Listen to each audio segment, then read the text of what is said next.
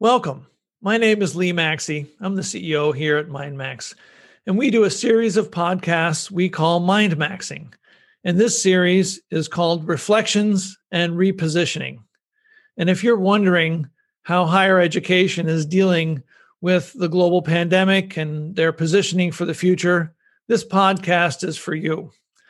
We'll be speaking with some very interesting and smart people who are deans and directors at some of the leading institutions in the United States, hearing about their reflections and how their institutions or how they see higher ed as a whole repositioning itself for the future. So please join me as we hear from one of our interesting guests.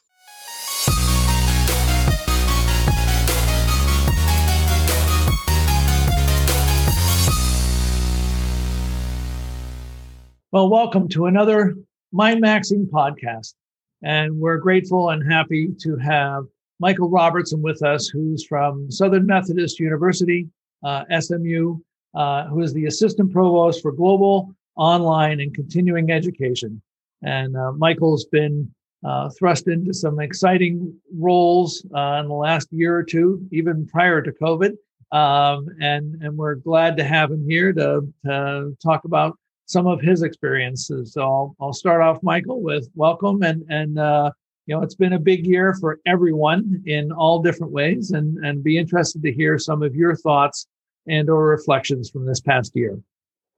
Thank you, Lee. It's been um, it's a pleasure to be here first and foremost, and uh, yeah, so 2020. Um, that's that's an interesting question. my my first thought is um, I, I when I think about last year, uh, and frankly, the first few weeks of this year, uh, I, am I'm, I'm struck by this this you know literary phrase that is the best of times, the worst of times, really, um, because really, I, you know, from where I sit, we have we have seen tremendous um, willpower, resilience, um, strength of character from folks in my office and across the university, people standing up and doing things that, um, you know, January 2020, none of us thought we would be doing. Um, you know, taking on multiple roles, doing work that we, frankly, it just was not part of, of, of the individual's wheelhouse. And we've adapted and we've changed and we, we've, I've seen, I've seen cultural changes been sparked um, at the staff level, at the faculty level at the university. Um, people I thought would never embrace online learning, for example. Um, and some of that's hyperbolic, I, I, suppose, and some of it's probably a little bit of overgeneralization. But but truly, I mean, it was just it was not something that that that really landed on their desk prior to 2020. And now talking with them, you know, it's it's it's become a way of life, and they look forward to continuing on with it past um, once we get all this past us. So that's been really exciting to see. But you know, it's been a tragic year too. It's absolutely been um, like nothing I've ever seen in my lifetime. Certainly, uh, in terms of the loss of life, the, the economic impacts. We've seen it um, at at we've seen it across society. Obviously, been very for the most part, very um, fortunate at SMU to have largely weathered the storm um, thus far. And I know that that's not the case at a lot of other institutions. So we feel very fortunate for that. But um, yeah, I mean, it's been a year of ups and downs, certainly. And um, I think we're all looking forward to finding some stability and getting back to normal, whatever that means after all of this. So, um, yeah, I'll leave it at that. So I've seen your team be very resilient, and and um, guess I'd ask, you know, are there some things culturally or some characteristics that you think lead people to be able to be more resilient? And you know, obviously, this was an incredibly drastic and stressful time. Sure. Um, I'll, I'll just say this for, for, from my perspective, one of the things I really pride myself on and really expect out of myself is really to model the way for people. And I, I really try to not ask anyone to do something that I wouldn't do myself. And I, I'm sincere about that. So I, I have seen others, and it's not to say that it wasn't about them to begin with, but really everybody's taking on everything they can and then some. And with with no hesitation really at least if there is i'm sure there is it's been internalized you know so that sort of willingness to take on challenge after challenge after challenge is it's been really impressive and inspiring to me over the past year and i can honestly say that about virtually every i can say it about every single person in my unit and i'm i'm so proud of them Great, great. So we've been through, you know, at least eight to 10 months of this in great significance. Um, and a lot of reflection, a lot of planning, a lot of adjusting, like you were saying. Um, and now, you know, whether there's, I'll call it an end in sight uh, in terms of the pandemic, um, there's a, a, newer normal for right now and then a, a near term. Can you talk about some of the things that you're thinking about in the in the near term, the next you know six to twelve months, and in terms of SMU or in terms of higher ed in general? Well, I mean, for for SMU, what what we went into 2020 focused on really expanding our footprint in the, the online graduate space, and that's not changed. Um, if anything, the experience of 2020 has really amplified that. So short term, that that continues to be, you know, if not at the top, very near the top of our priority list as an institution, and and, and my unit really, you know, uh, is is responsible for that. So so that's short term what we're looking at. Um, in terms of non-credit, I'd say by and large it continues to be the same. It continues to be very targeted um, growth, um, both at the regional market and nationally. But of course, we start looking primarily at the regional market, um, but targeted growth and really focused on more on reskilling and upskilling. I think we've all we've had that as a part of our mission for a long, long time.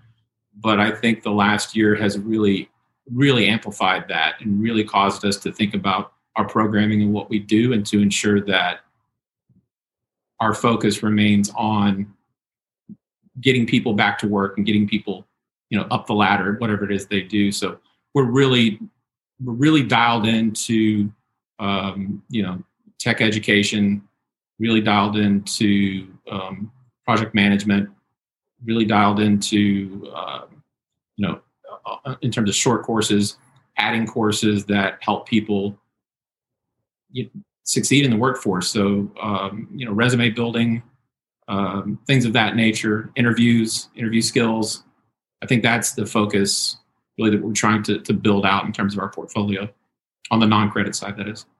Right, right.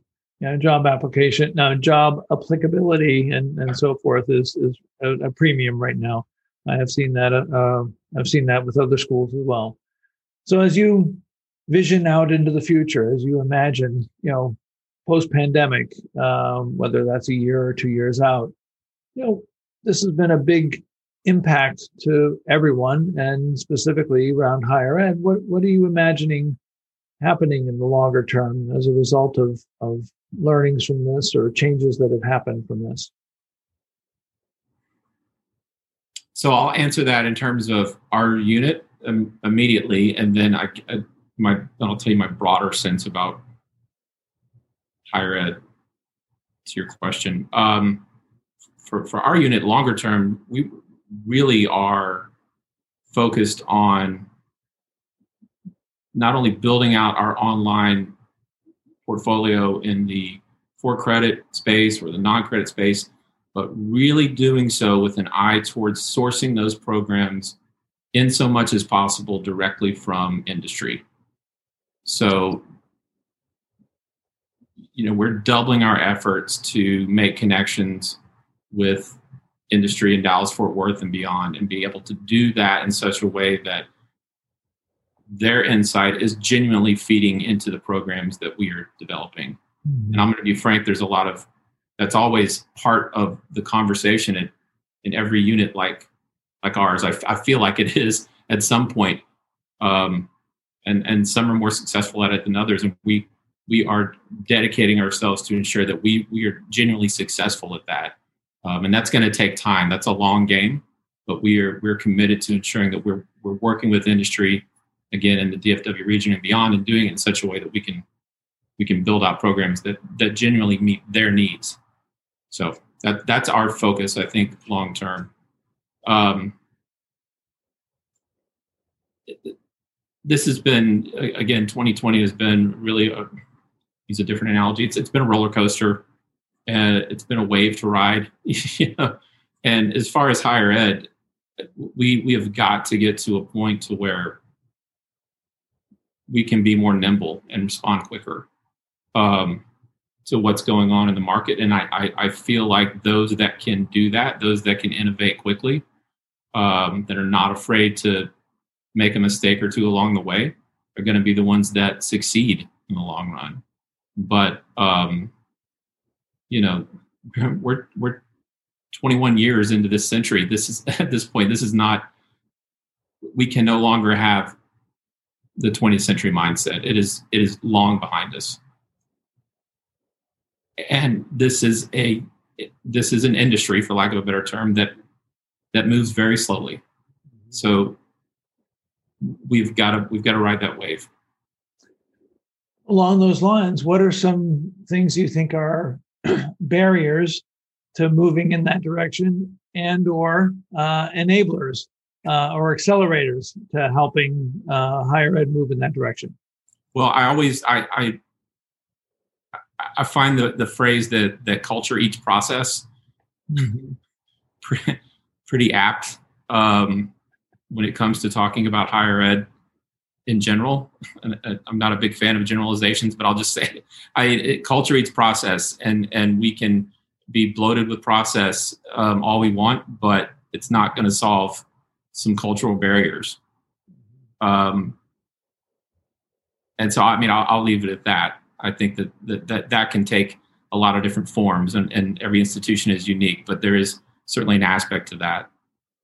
Um, at the same time, some of those, to my mind, some of the, the the the, stumbling blocks can also be some of our biggest strengths. I mean, we're centers of we can be centers of innovation. We have some we're we're we're we're we're the hubs of some of the brightest minds in the nation. You know, um, doing amazing work and research. Um, we, we we should be able to get over the hump. So I think that we have the capacity as a um, we certainly have a capacity the capacity as a as a higher ed community as a higher ed industry but it's a matter of um, it's a matter of culture. Yeah yeah. And, I, and that's actually why i asked that question earlier about uh, how, where the resilience came from. So i do think culture is a huge part of that so. Yeah. Great great. Well uh, anything top of mind other additional thoughts, uh, ideas that you have for for innovation or higher ed right now that you'd like to share? Gosh, um, I,